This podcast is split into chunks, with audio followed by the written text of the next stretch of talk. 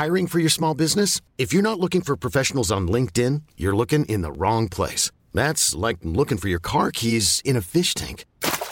LinkedIn helps you hire professionals you can't find anywhere else, even those who aren't actively searching for a new job but might be open to the perfect role. In a given month, over 70% of LinkedIn users don't even visit other leading job sites. So start looking in the right place. With LinkedIn, you can hire professionals like a professional. Post your free job on linkedin.com slash achieve today.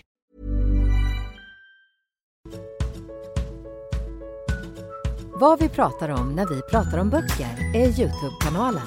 Och nu också podden som pratar om just böcker och läsande. Vi är från podden Vad vi pratar om när vi pratar om böcker och den pratar ju om böcker. Och eh, de som sitter här idag är Jenny Jakobsson, författare, har skrivit tre manus, har fem i bokhyllan, eller på att säga, men i byrålådan. byrålådan.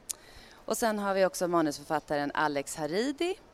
Alex Haridi, det får man väl kanske kalla dramaturginörd. Det, det får man absolut göra. Det får man absolut göra. Eh, gud ja, jag älskar dramaturgi. Ja, vad bra. Och du har ju skrivit tv-serier som Störst av allt. Ja.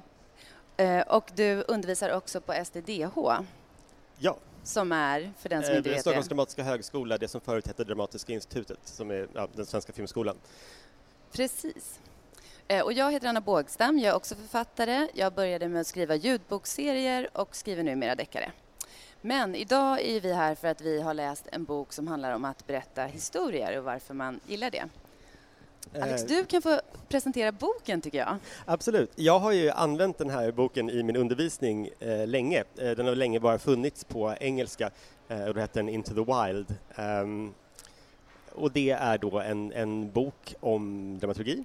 Eh, och det är en ganska övergripande dramaturgibok så det är en sån här bok som är ganska bra att liksom börja med. Nu tycker jag i och för sig att man liksom aldrig aldrig någonsin bara ska läsa en bok om dramaturgi. Antingen ska man inte läsa någon bok alls om dramaturgi eh, eller så ska man läsa allihopa. Men liksom, det finns inget farligare än en person med väldigt lite kunskap. Eh, men om man planerar att läsa alla böckerna om dramaturgi eh, då är det här en väldigt bra bok att börja med eh, eftersom just den är så övergripande. Gud, jag känner pressen. För det här är nämligen den enda jag har läst.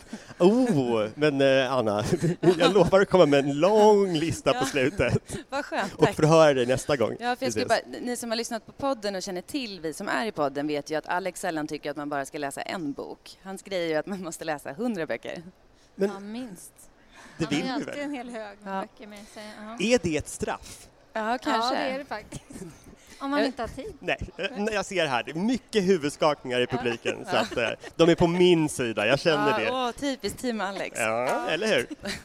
Jag vet inte om det är någon av er kanske som har läst boken, men Jan York var ju här i torsdags också och pratade om den och hade ett jättebra prat om liksom vad den här boken innehåller och hur man ska ta sig an dramaturgi, tycker jag. Eller varför vi berättar historier egentligen, vad det handlar om.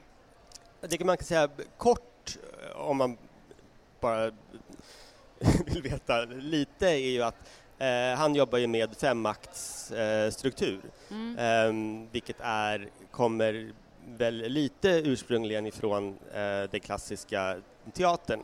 Eh, att eh, Shakespeare jobbade ju med, med fem akter. Ja. Ehm, men, ni- inom, inom liksom modern tv-serie, Mm. eh, TV, eh, modern filmdramaturgi så är inte egentligen fem akter det systemet som man brukar jobba med utan man brukar jobba antingen med en, en treaktstruktur eller så finns det också, det finns ju så många teorier för det finns väldigt många olika manusguruer som eh, lever på det här så det finns ju sju akts, åtta akts, Men- tolv akts. men, och när man, men jag tycker också så här, för mig då som bara har läst den här boken en gång och det är den första bok jag läser och jag känner en viss liksom, det är ju så man inte ska göra tycker Alex då. Eller man kanske ska börja där då. Ja men man måste ju börja Ja, någonstans. ja, man man kan ju inte komma till att ha läst två böcker innan man har Nej. läst en bok. Så att det, är en, det, är en, det är en fin början. Men, Men, jag, du, är, du är på dagis Anna. Ja. Du har liksom Tack, tack. precis börjat förskoleklass. Tack. Grattis! Åh, vid Du- du 40 års kommer- ålder du- känns det kul. Du kommer hem, dina föräldrar frågar vad lärde ni er idag? Och du säger vi lekte. Ja. Det, ja, men där är man ju verkligen när man är författare tycker jag. Eller hur Jenny? Ja, men då är vi två som går Ja. i ettan här. Men jag bara tänkte vi måste återkomma till det, för du som är inne i det här och som är är dramaturginörden och svänger dig liksom ganska lätt med begrepp som femaktstruktur eller treaktstruktur eller sjuaktstruktur. Liksom, vad är det för den som inte, den som jag, som jag är på dagis, liksom, vad betyder det? Eh, det är ju egentligen bara bestånds... Eller liksom, vad ska man säga? uh, ja, men det är... Ja. Men en uppbyggnad men, liksom. Men om man vad... tänker sig en treaktsstruktur som jag har förstått det, som också går ettan nu ja, då, ja, då ja. är det ju liksom en början, ett mitt och ett slut. Det är treakts. Absolut. Ja. Ja. Men femakts, då lägger man in lite kriser emellan, kan man väl säga. Eller lätt förenklat. Eller hur skulle du liksom förklara den då? Ja, Men femakt, är, då är det liksom ofta att man kanske har en, etap, en första etablerande akt och sen så har man en problemformuleringsakt eh, och sen så har man akten som ligger i mitten och där så liksom ställs allt på sin spets. Eh, och ehm, där brukar det ofta vara så att det verkliga problemet som ska väl ska lösas på slutet formuleras någonstans i mitten. Eh, och sen efter det så blir det en till uppbyggnadsakt som är akt 4 eh, och i akt 5 kommer liksom konflikten och, och av, avtrappningen och Ja. man får sluta av historien. Ja. Så att det är egentligen precis, och istället för att säga då början, mitt, slut som är Mm. tre så bara delar man upp det i ännu fler delar. Ja, just Och det finns ju teorier som delar upp eh, dramaturgi liksom, eh, jag menar vissa av er, jag vet inte, är ni dramaturginördar i publiken? Oj, Har ni läst en- mycket? Eh, det finns ju På en, samma en, nivå som Alex. Ja, det finns ju en annan, till exempel en väldigt annan känd eh, dramaturgiteoretiker som heter John Truby och han har istället delat upp det i 22 akter. Eh, så att det går ju att liksom göra den här, gå ner på vilken detaljnivå man vill. Eh, och sen så är det ju alltid sådär att ju, ju större abstraktion man har eh, desto mer möjligheter, liksom friare händer Ja. eh, finns det ju. Eh, men på ett sätt och vis kan det också vara att ju mer abstrakt man blir desto mer meningslöst blir det. För till slut så är det ju så här, till slut är man på, på nivån av att allt måste ha en början, mitt och ett slut. Ja. Eh, och, och det kan man ju säga till någon och det blir väl inte en, en historia, eller det blir väl inte en bra bok för det. Säger Alex och tittar på mig, det var ju stressigt. Jobbigt. Men, men det är för att du ställer frågorna. Jag känner så här att jag ignorerar Jenny som sitter på min andra sida. Ehm, men, men jag är också så nyfiken bara, eh, om jag får, får bolla över, för att du sitter ju här och så här koketterar Nej. med att så här, jag kan ingenting, jag vet ingenting, jag kan inget om, om, om dramaturgi eller struktur allt, det är en överhuvudtaget. väldigt, det är en väldigt, väldigt tacksam ingång också med liksom ett underdog-läge. Absolut. Men jag är så nyfiken, för att du startade ju ditt författarskap, Ja. kan man säga, Ja. ehm, som en av de här Storyteller Regionals-författarna. Ja, ja, och det är ju en otroligt formaterad, om jag har förstått det rätt. Så att, eh, Ja, men det, jo, du... men det är det verkligen. Jag, eh, kan ju förklara vad det är. Liksom. Storytel Original som jag började skriva är tio, alltså det, är, det är för ljud, ljudbokserie i tio avsnitt, men det finns faktiskt en så här ganska medveten dramaturgi, så varje, varje avsnitt av de här liksom tio delarna måste avslutas med en ganska tydlig cliffhanger. Mina förläggare svänger sig med grepp som så här, dramaturgiska bågar, att det ska finnas vändpunkter och när de kommer. Så det fanns ju en enorm mängd regler. Eh, men, men det är också, det här var liksom det första jag började med när jag började skriva, så jag vet ju inte hur det är att skriva en bok, en vanlig bok som en vanlig författare jobbar, höll jag på att säga. Utan jag kom ju direkt från dagis in i den här liksom tio, tio avsnittsstrukturen. Men jag kan ju tänka mig då, trots, ja, nu är jag ju då från dagis här och har bara läst den här, men att det kanske ändå kan finnas några så här likheter med hur man jobbar kanske med ett upplägg med tv-manus, eller? Ehm, jo, men jag tror att, jag har förstått det på när man, när man pratar med Storytel-människor, att de Ja, är väldigt... Men att de tror det eller att de, eller att de är det? Nej, jag skojar. Ehm, alltså där är ju... Oj, ehm, hur ska jag säga det här utan att... eh, ehm, Det gör inget, det, spe, det spelas Det är in, det är inga Ja, exakt. konstigheter. Ja, men man kan ju se på dramaturgi utifrån eller man kan se på dramaturgi inifrån. Eh, Mm. Och jag kan tycka att, att det jag har hört om de reglerna som, Ja. som, som Storytel gärna vill att deras författare Ja. följer så är det väldigt mycket dramaturgi utifrån. Att det är väldigt mycket att man har, liksom, har bestämt att så här, här ska komma en vändpunkt eh, och, liksom, och att det är väldigt utkartat. Men för mig så handlar ju dramaturgi mycket mer om ehm, så här, hur, hur får jag en publik att tycka om en karaktär? Hur får jag Ja, en publik att ja. vilja följa med på den här resan? Att bry sig? Att, eh, ehm, hur, hur lägger jag ut information på bästa sätt under historiens gång så att jag får den effekten som jag vill ha? Eh, och det har ju ingenting att göra med att efter 50 000 tecken Nej, måste du nej, vända precis, en historia. precis. Ehm, och det är ju, och när sånt kommer utifrån, om man försöker, och det blir en så hård och fast regel, så kan det ju också bli att man börjar göra våld på sin historia för Ja, att just nu måste det komma en Ja. vändpunkt. Ja. Eh, Nej, men det, jag känner inte igen det alls, men jag skojar bara. Jo, men så kan det ju verkligen vara och att, att man liksom hakar upp sig mer på de här reglerna då istället för att liksom fundera över vad är det jag vill berätta och varför. för nu jobbar ju du med två olika redaktörer, eller hur? För du har ju en för Storytel och en för Norstedts. Ja, ja, precis. Jag har två förläggare. Precis. Men känner du att deras liksom, eh, att det krockar ibland? Eh, alltså, nej, egentligen inte, men det kanske krockar utan att jag märker det. Alltså, jag tänker att när jag träffar dem kanske de har krockat då. Ah, de, de, de krockar i förväg. De hör, kör liksom en bilolycka innan och sen kommer de in blodiga och du märker ingenting Nej, för de bara precis. ler så mycket och skrattar och bara "Haha, allt är så bra, Det är så vi jobbar, vi är så sams. Eller hur? Nej, men jag tänkte det- just, bara, bara nyfiken att, liksom, att, att har de eh, någonsin eh, input som liksom, du känner så här, ah, men den här inputen kommer från Storytel för att de tänker så här och den här kommer från Norstedts för de tänker på dramaturgi på det här sättet. Jo, men, nej, men så kan det absolut vara. Och framförallt input kring så här, för att det ska funka för ljud ska man tänka sig eller ja, du får tänka på att när man lyssnar så kan, ja, du vet sådär. Så så kan det absolut vara. Eh, i. Det där känns lyxigt att ha någon att bolla med. Jag Ja. skriver ju, men jag har ingen redaktör eller sådär utan jag kämpar ju på själv med mina dramaturgiska kurvor. Men jag tycker det funkar ganska bra ändå. Men, Men- det skulle vara kul att ha, men samtidigt har jag inte den där pressen heller. Nej. Så jag har ju ganska fritt än så länge. Men hur tänker du när du, när du ehm, hur jobbar du med en historia? Liksom, Eh, ja, jag skriver ju egentligen... Jag brukar säga att det sitter i fingrarna. Det sitter inte uppe i huvudet. Eh, och det ställer ju till det lite, för då följer inte jag någonting utan det är känslan. Jag följer liksom känslan och så känner jag att nej men nu är det dags, nu måste det in någonting här för att det ska ja, varieras och bli lite spännande emellan sådär. Så att, eh, nej men det är Men- svårt. Tänker du så här som medvetet som det lät när Alex pratade om så här, att väcka intresse för en karaktär och att, att liksom... Eh, hur gör du liksom rent praktiskt kring det? Eftersom du sa så här, men det är egentligen det viktiga istället för att hålla sig till de här reglerna som kommer utifrån. mm, Då undrar man ju så här, vad är knepet? Vad är nyckeln där? Ja, precis. Den vill vi ha. nej men det beror ju faktiskt... Men det, Give it det, to me! Säg det nu, Alex. Eh, nej men det handlar ju, det är ju helt beroende på vilken genre man befinner sig i.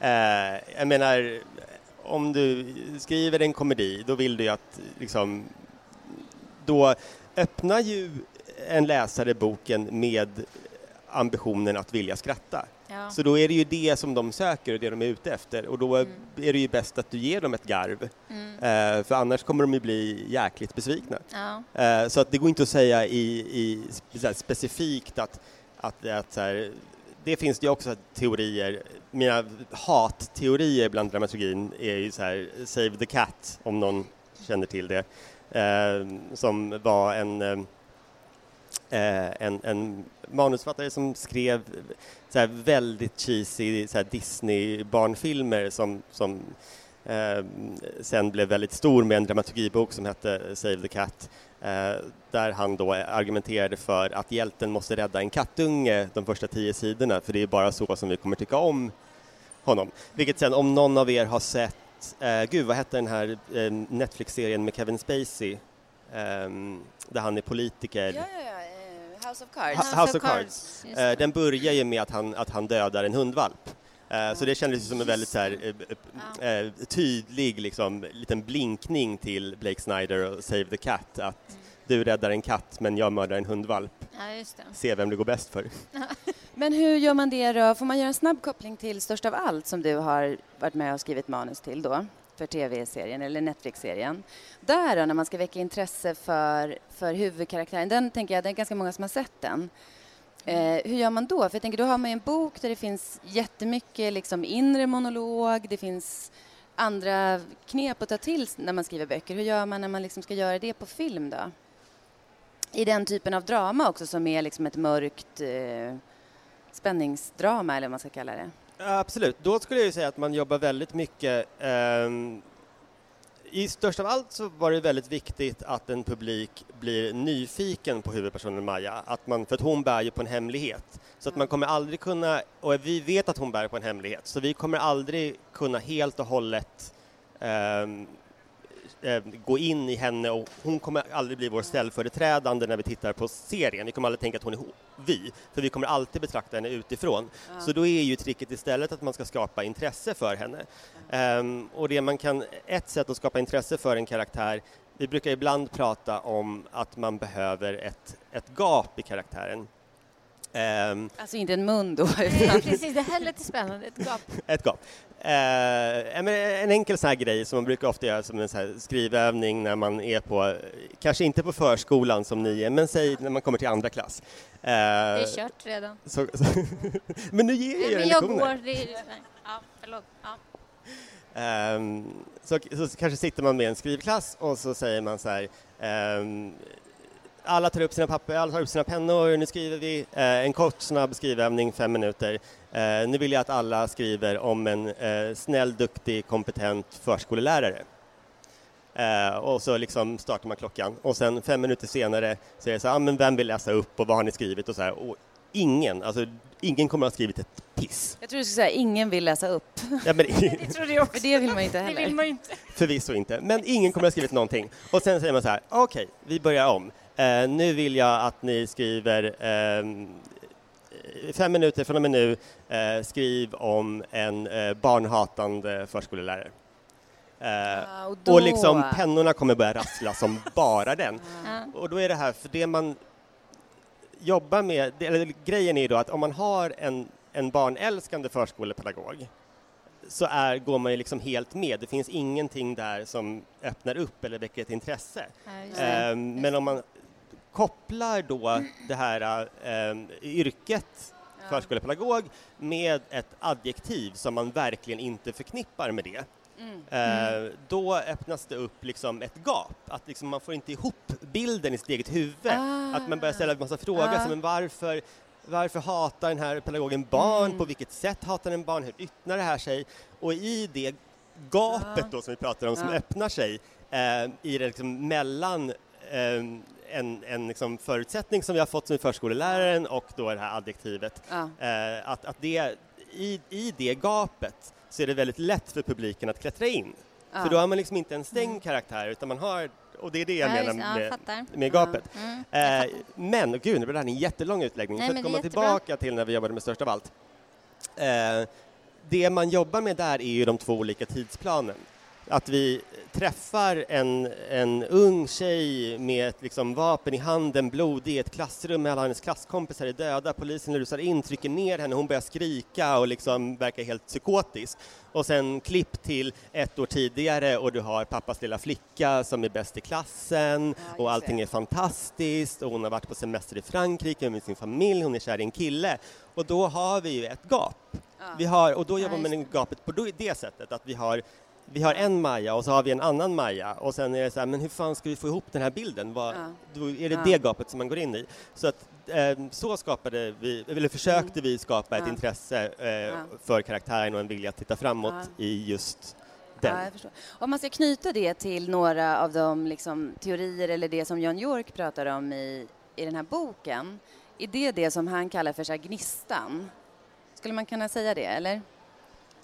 Um, nej, jag tror att med Gnistan så menar han mer inciting incident, han menar liksom det som startade. Absolut, det kan man göra i just det här fallet, så är ju Gnistan att hon har, att, att, när hon står i klassrummet. Men det är ju mer, det han pratar om är mer ett steg i handlingen kanske än en någonting karaktären. i karaktären. Ja. Så att det går inte in i det här som ja. jag pratade med, med gapet ja. och så, för gapet behöver inte heller vara gnistan. För du kan ha ett gap i, alltså det ultimata är ju att du ska ha ett gap i typ alla karaktärer som finns. Sen behöver inte det gapet vara så stort som i liksom exemplet som jag gav. För det här med den barnhatande förskolepedagogen, det var ju bara för att göra ett väldigt enkelt exempel. Men att liksom alltid ge sina karaktärer någon liten oväntad grej oavsett hur små de är eller hur liten karaktären är. Sen får man ju då kalibrera det till resten av historien så att man kanske inte vill att det på sidan 250 ska komma in en kassörska som bara är med en halv sida och att hon ska ha liksom ett enormt gap ja. som får oss att liksom bara bli så här, men henne vill jag ju liksom läsa mer om och då har man ju misslyckats också på andra mm. sidan. Mm. Um. Men jag vi, jag skulle verkligen vilja prata lite om dialoger också. Nu bara går jag över till det. Gå över till Jenny ja, också. Ja. Jag känner ja. jag håller på att tappa rösten efter tre dagar på bokmässan. Så ja, men det är mitt, mitt liksom, eh, som jag tänker när du berättar det här så känner jag så att Anna och jag kanske ska anmäla oss till en kurs hos dig.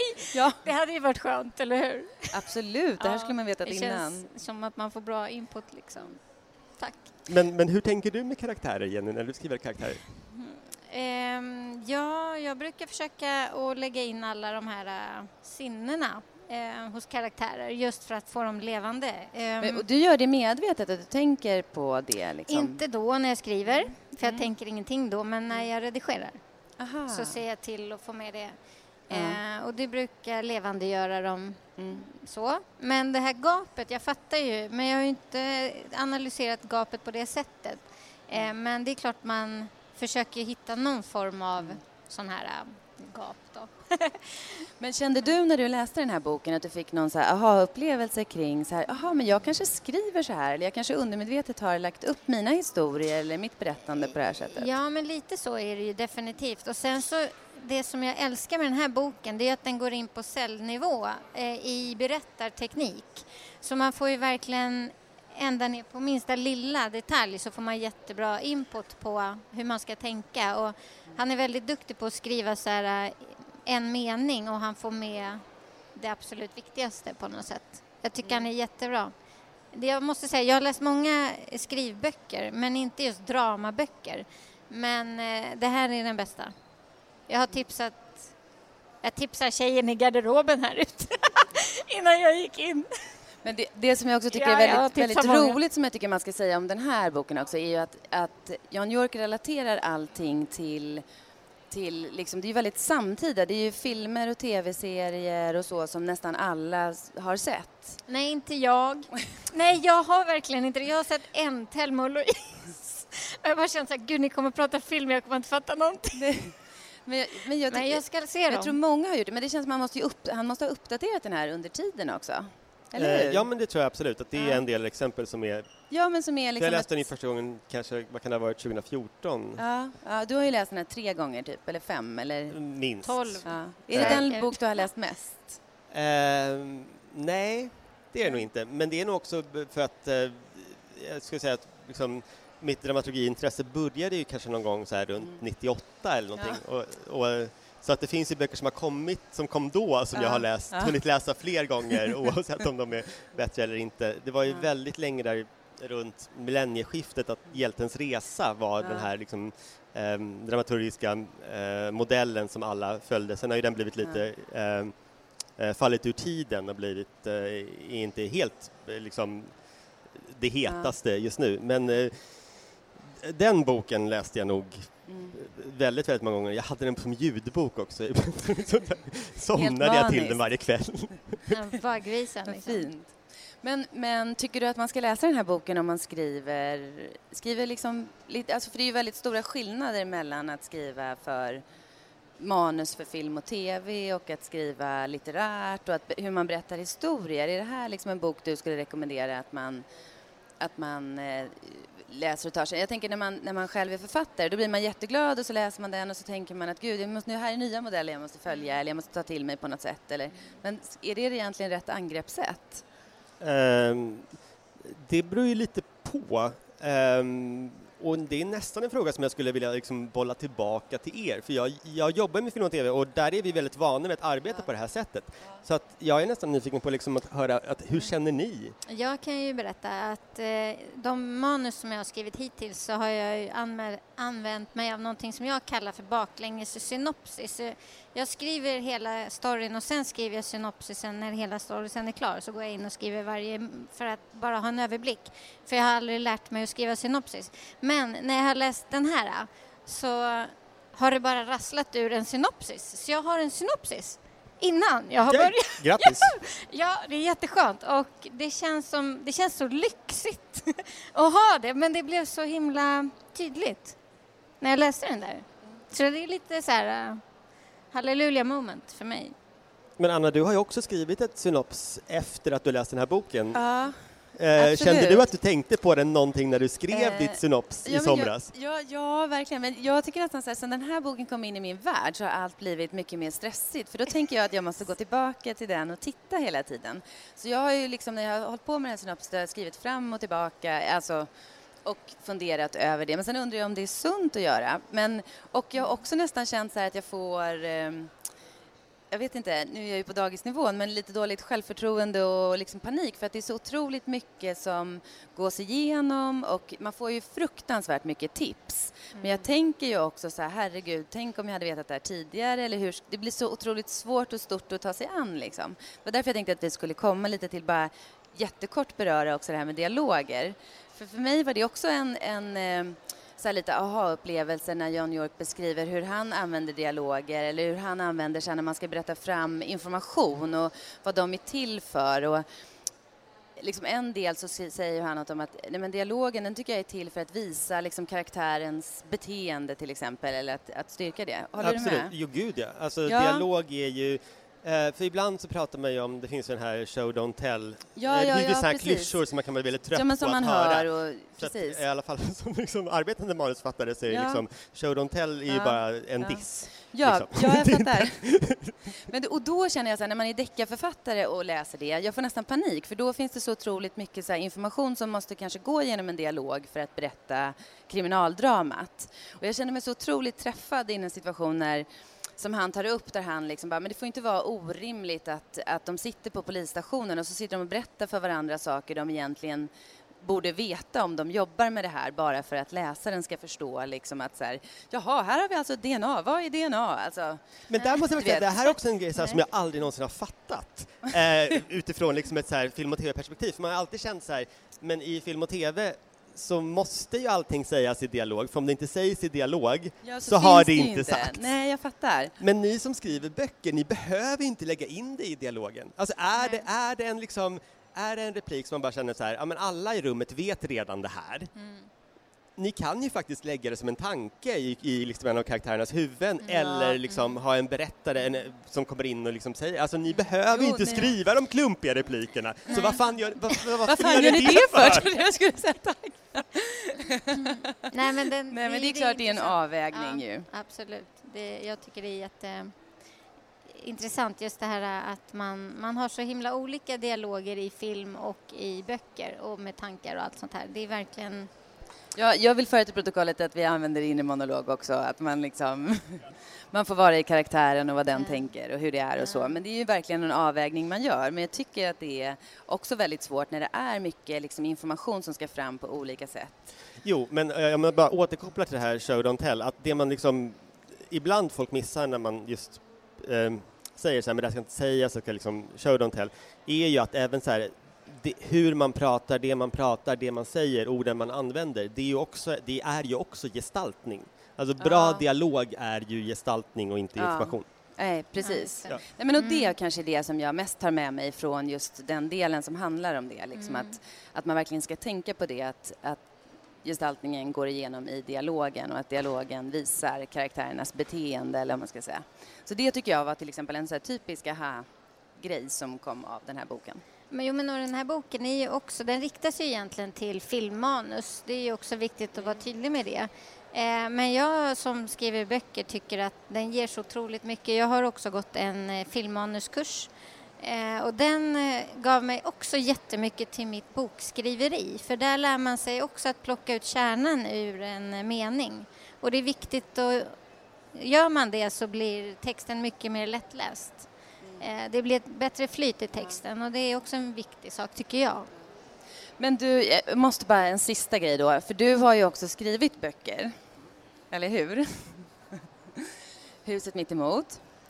Och då tänker jag så här, tänkte du annorlunda? Jag tänker när man kommer från liksom tv-manusvärlden, är dramaturginörd, liksom, hur känns det då när man ska ta sig an en skönlitterär bok? Är det, tänker du annorlunda eller försöker du bara, nej men nu får jag radera allt i mitt minne för nu ska jag liksom... Blir det en jätteutmaning då på något sätt? Om, alltså vår omvända situation, att du får gå tillbaka till dagis? Ah, ja, men gud, absolut. Välkommen, jag, jag, jag vill bara höra att han får gå tillbaka till dagis Alltså jag har inte ens börjat i förskoleklassen. Jag är liksom... Du har hoppat över? Nej, jag är på BB liksom. Jag ligger där och sprattlar. Ja, um, okay. Med den första boken så uh, tänkte jag ganska mycket som jag, på samma sätt som jag tänker med film. Uh, och det, den gick väldigt uh, lätt att skriva. Och sen så av någon konstig anledning när jag var färdig med den och jag liksom eh, kom in i författarvärlden och träffade andra författare och alla var så här, nej men gud, jag sätter mig och liksom skriver och jag vet inte riktigt vart jag är på väg. Jag kanske har någon så här vag tanke ja, typ om var jag ska liksom sluta. Och, gud, ni blir bara förolämpade för vem jag tittar på hela tiden. jag försöker bara vara artig och ha ögonkontakt med folk. Det är ju så jag skriver, jag vet, jag vet. Jag är flummig, förlåt. Uh, och så tänkte jag att, att, att um, Ja, ja, det, ja, det är så man ska göra. Jag har ja, gjort visst. fel. Det är så man ska göra. Eh, så att eh, med min andra bok eh, så var jag så här jättenoga med att nu ska jag inte överplanera den, jag ska inte tänka för mycket som jag tänker film, nu ska jag liksom hitta den där gudomliga inspirationen. Eh, det var 2014. Mm. Eh, fem den år senare är jag fortfarande inte färdig med den här boken. Eh, men det som jag tycker är så viktigt att komma ihåg med det, det är ju att man aldrig någonsin ska göra våld på sin egen process. Eh, så att om, om man är en författare som det fungerar väldigt bra för att skriva utan att hela tiden hålla på att stanna upp och ställa sig de här dramaturgiska frågorna, då är det ju det man ska göra. Mm. Det finns ju inget, det finns inget liksom, det finns verkligen inget rätt och fel, ärligt talat med liksom böcker med underhållning, antingen så funkar det eller så funkar det inte mm. och man vet aldrig varför det funkar och man vet aldrig varför det inte funkar mm. egentligen. Mm. Nobody knows anything är ett mm. berömt eh, Hollywood-uttryck från en, en manusförfattare förstås. Mm. Uh, William Golding, Goldman? Gud, han är en legend och jag kommer inte knappt ihåg hans namn. Uh, jo, men så att om, om det stör någon att tänka på dramaturgi, då ska man inte tänka på dramaturgi. Ehm, och man ska ju aldrig någonsin känna att, att, det, att ens egen process är fel.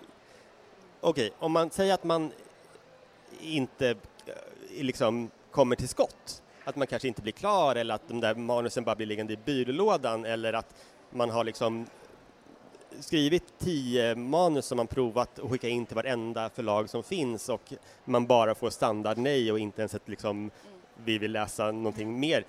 Då kanske man kan fråga sig själv att man gör någonting fel. Men, men jag menar, mm. har man skrivit så mycket som Jenny så du behöver ju inte egentligen fråga dig själv om du gör fel.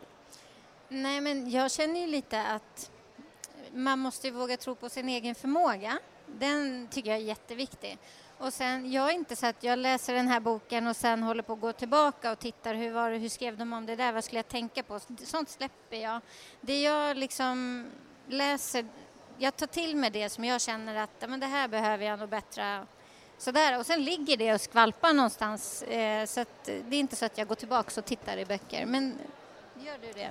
Anna? Eh, nej, men jag kanske kommer börja göra det nu. Det är väl mer det som har hänt sen den här kom in i mitt liv, att det liksom så då får vi se uh. på nästa bokmässa om vi hade sänder dig. Ja, exakt. Det är det det här går ut på. We broke Anna. Ja, vi kommer märka det när vi läser. Ja, precis. Det kan bli en åter... Det kan bli någon sorts återkoppling på det. På det.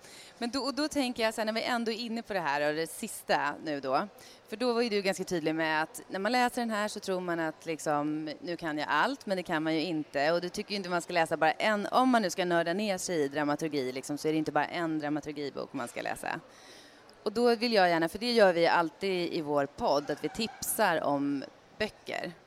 Jag vill ha lite boktips nu på bra, liksom, bra andra böcker att ta till sig också då.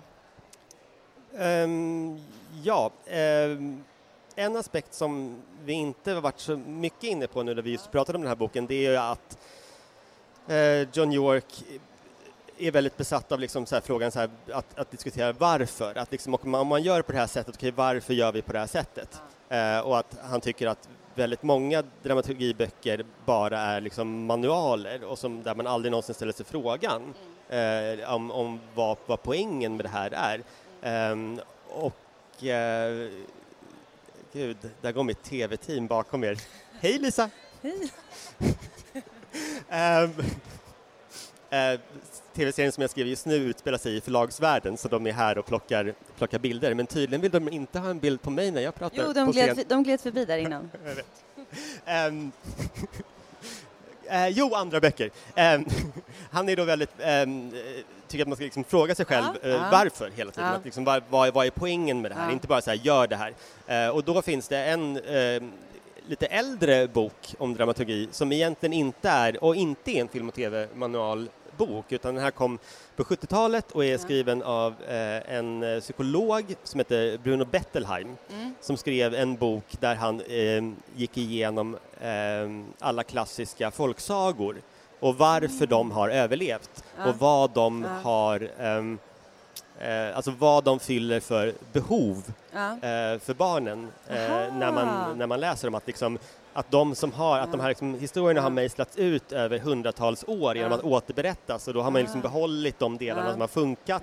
Och varför har då de delarna, så, så att just att folksagorna är något sorts liksom då distillat av perfekta historier. Och så går han igenom så här, varför, vad, vad i vilken liksom ålder eh, funkar den här, liksom, vad får barnet ut av liksom eh, eh, Rödluvan ja, eller eh, ja. Snövit eller liksom, ja. vad är det för...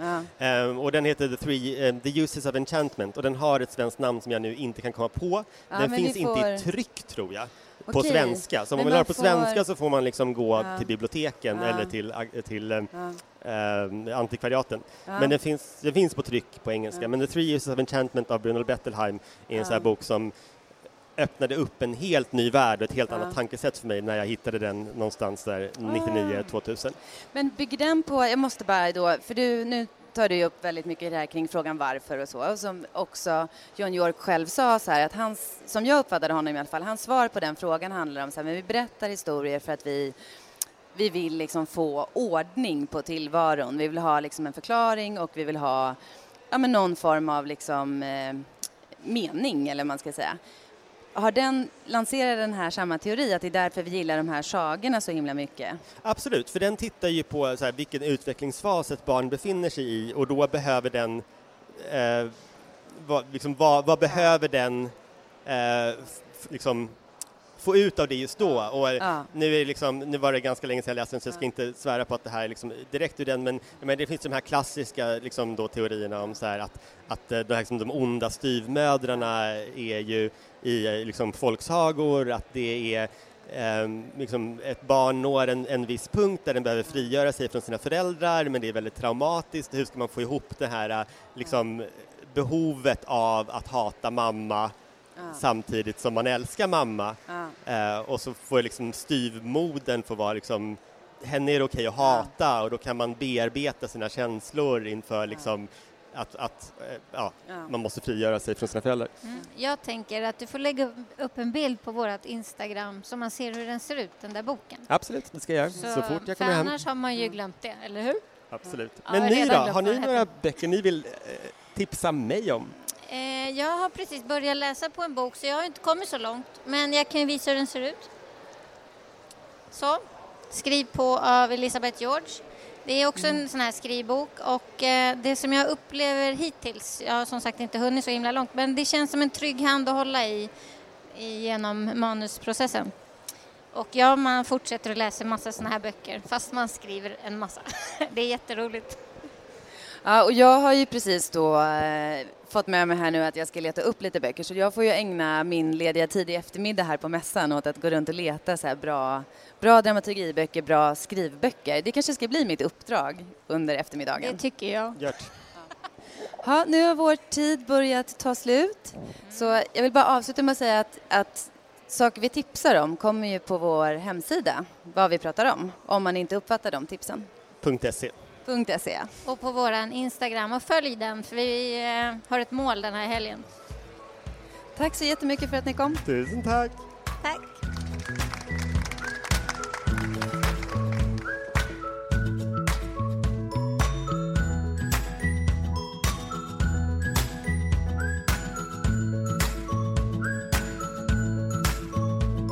Vill ni veta mer om oss och böckerna vi pratar om så kolla in vår hemsida,